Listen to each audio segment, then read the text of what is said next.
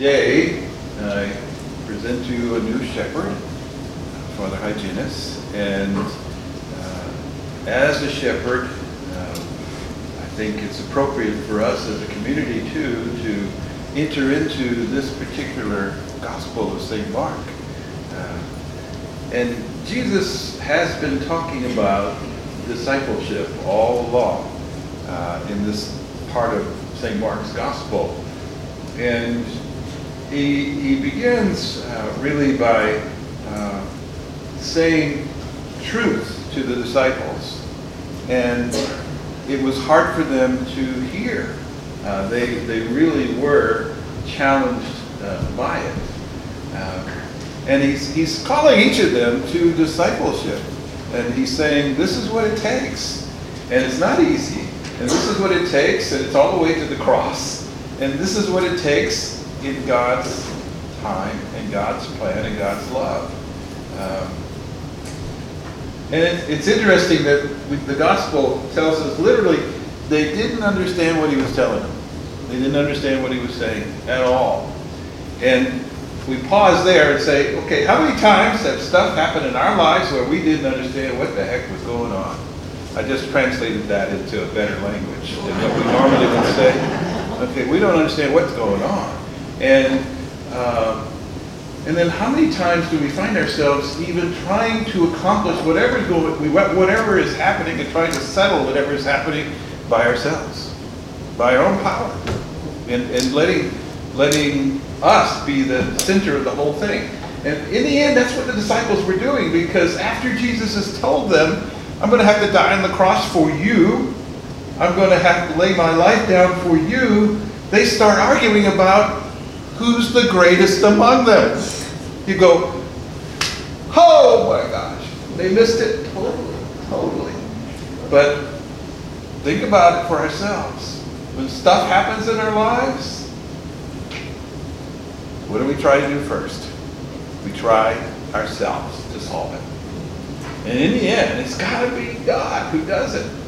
It's got to be Jesus who does it. It's got to be Jesus who invites us into that special relationship of love. And he goes into really a wonderful moment of detail here in the gospel. And he says to the disciples, and so to each and every one of us, and of course, Father High, you need to be listening real careful to this part. if anyone wishes to be first, he shall be last of all and servant of all. So you have a pastor with a servant's heart. But that's also the invitation to each of us to have a servant's heart. Have a servant's heart.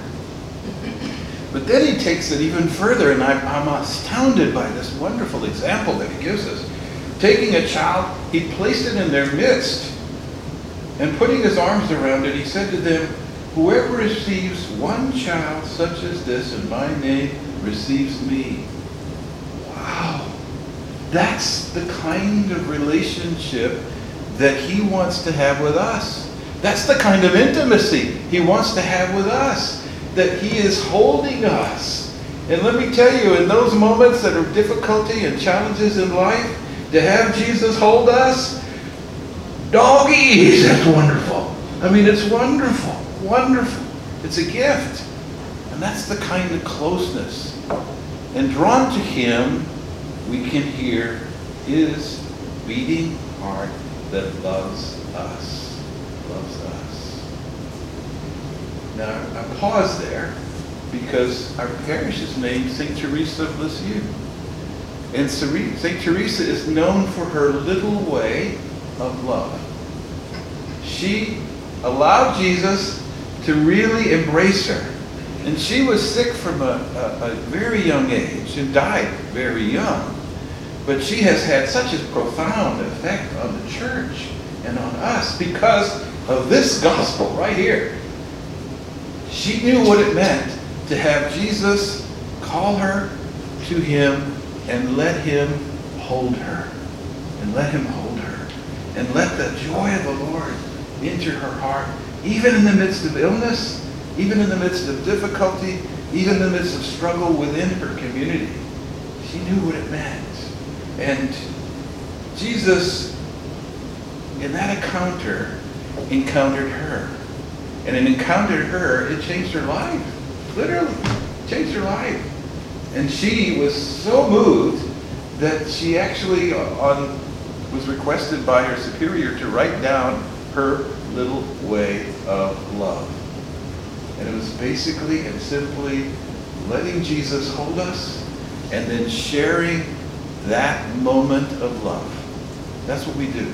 The joy of Jesus Christ shared by our lives. No matter what's going on, no matter what's going on. Even in moments when we are really struggling, it's still to know in the struggle there is the cross, yes, but there is the resurrection. Jesus rising from the dead. And that's what he shares with us. That's the gift of his life and his love for each and every one of us. And so this morning in this Mass, let's let him embrace us, really embrace us. So you remember those moments when your mom and dad would hold you, and to the kids, you go, you're closer to that memory than we are. Some of us have mileage, you know, and stuff that's happened.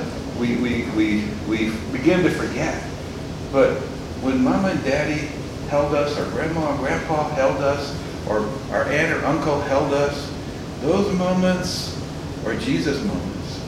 Those moments are moments in which we experience Him very personally. And He calls us and invites us into that love to let that love flow in our lives and around us. And He says to us very profoundly, whoever receives a child like this receives me. But not only that, as you have done that and you have received me, you also receive the gift of God the Father. And so we are caught up in the love of the Holy Trinity, the Father loving the Son. And that is the Spirit that passes between them. We are in the midst of that, even in our struggles. We are in the midst of that, even in our difficulties. We are in the midst of that, especially around this altar, as we present ourselves to Him and receive His body and His blood. So, Father High, that's your task. We have just assigned you. and in a moment, you're going to assign your life away to me. and so, uh, let's pray that we as a people may be embraced by Jesus as a child. And in that childlike love, share that love with one another. Amen. Amen.